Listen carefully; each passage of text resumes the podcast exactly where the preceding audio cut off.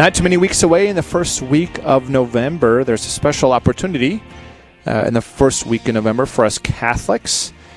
I want to know uh, what the Diocese of Rapid City is going to offer us for this first week. And I know that our guest on the phone will be able to tell us much more about it. Good morning, Father Castor. Good morning, Father. How are you doing? I'm doing well. Father Timothy Castor of the Diocese of Rapid City. Uh, talk to us about this opportunity here the first week in November. Okay, well, it's uh, to put it briefly, it's an opportunity to uh, pray for uh, our deceased loved ones in a especially effective way. Um, it's the grant of a plenary indulgence uh, given by the Church, um, so it's not just the Diocese of Rapid City. Uh, it's that during the first eight days of November, uh, the Christian faithful can gain a plenary indulgence by, I'm just kind of quoting the, the uh, handbook here, uh, by devoutly visiting a cemetery and praying, if only mentally, for the dead. This indulgence is applicable only to the souls in purgatory, and it is a plenary indulgence from November 1st through November 8th, and can be gained on each one of these days, and on the other days of the year, it's a partial indulgence. It can only be gained once a day, and it has to be applied to the souls in purgatory. Um, you can't apply it to yourself or any living person. Um, and it, it, doesn't say so specifically, but you can you can certainly uh, request that it apply to a particular person.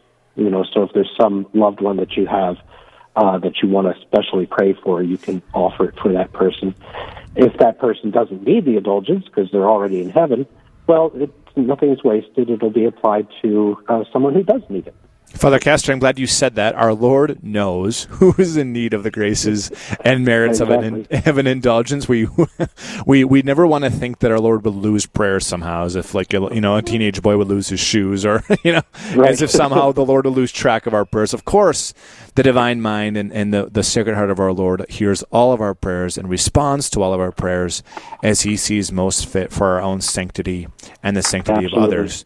Now, Father Castor, you know that October is the month of the rosary.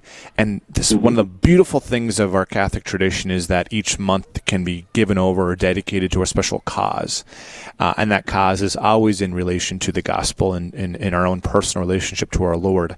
November father castor which uh, we're arriving at here uh, in a couple of weeks is the, is the month of praying for the dead and and, right. and and petitions for the dead. Now, tell us why would we want to start on this early in in looking for and anticipating this indulgence, Father Castor?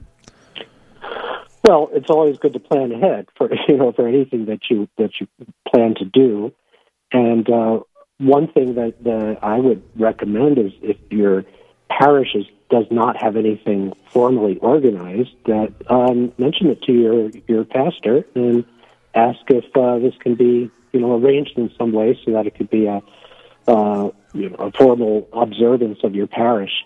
I've I've introduced it in in um, just about every par well every parish that I've been in, and it's always received very enthusiastically by the faithful because they they they it, it's something that's very practical.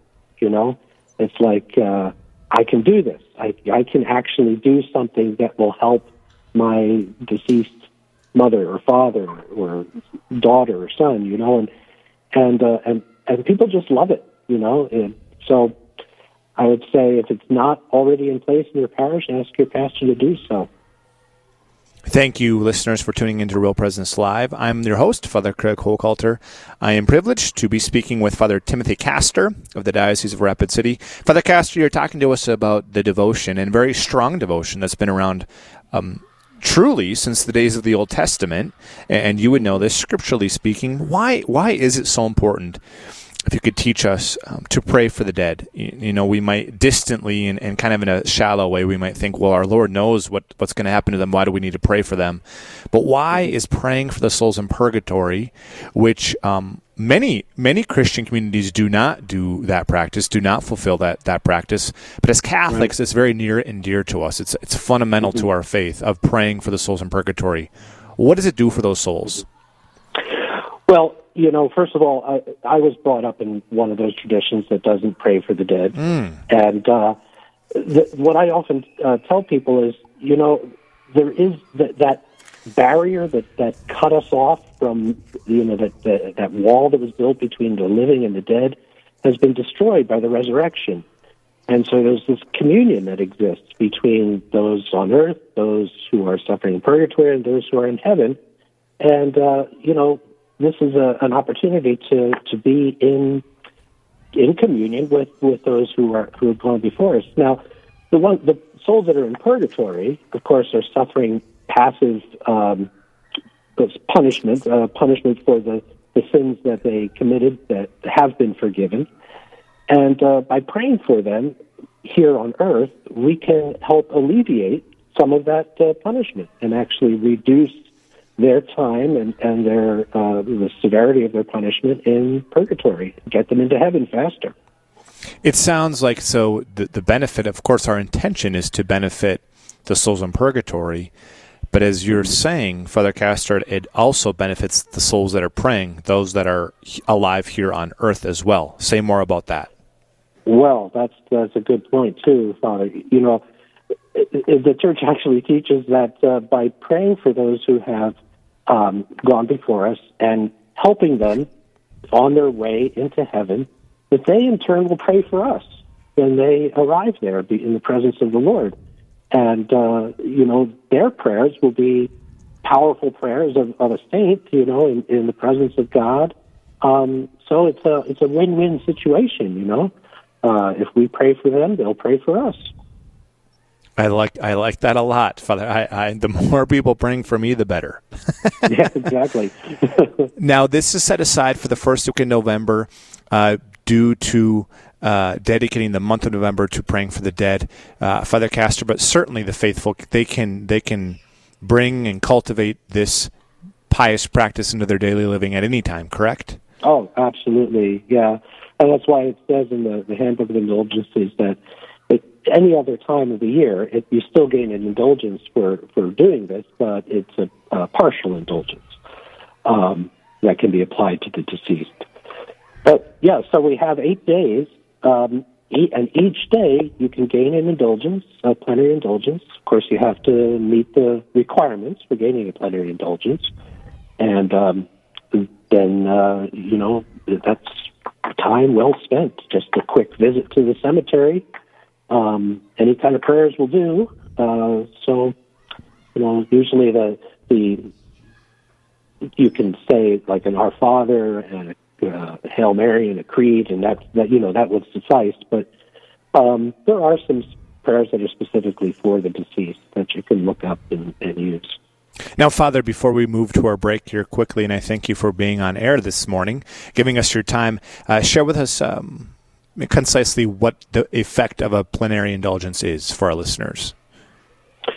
Okay, plenary indulgence is the, according to the handbook again here, it's the remission in the eyes of God of the temporal punishment due to sins whose culpable element has already been taken away. In other words, has already been forgiven so the guilt of the sin has been taken away, but the damage done by the sin still needs to be repaired, and so there's still uh, punishment that applies to that, and um, and so that's what that's what the souls in purgatory are um, experiencing is is that punishment that the, what the church calls temporal punishment uh, for those sins that are already forgiven.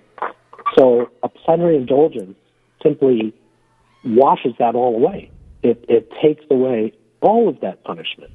And it's based on the merits that have been gained by the Lord and by Our Lady and by the saints that are uh, kind of stored up in heaven for the use and, and, and dispensed by the church.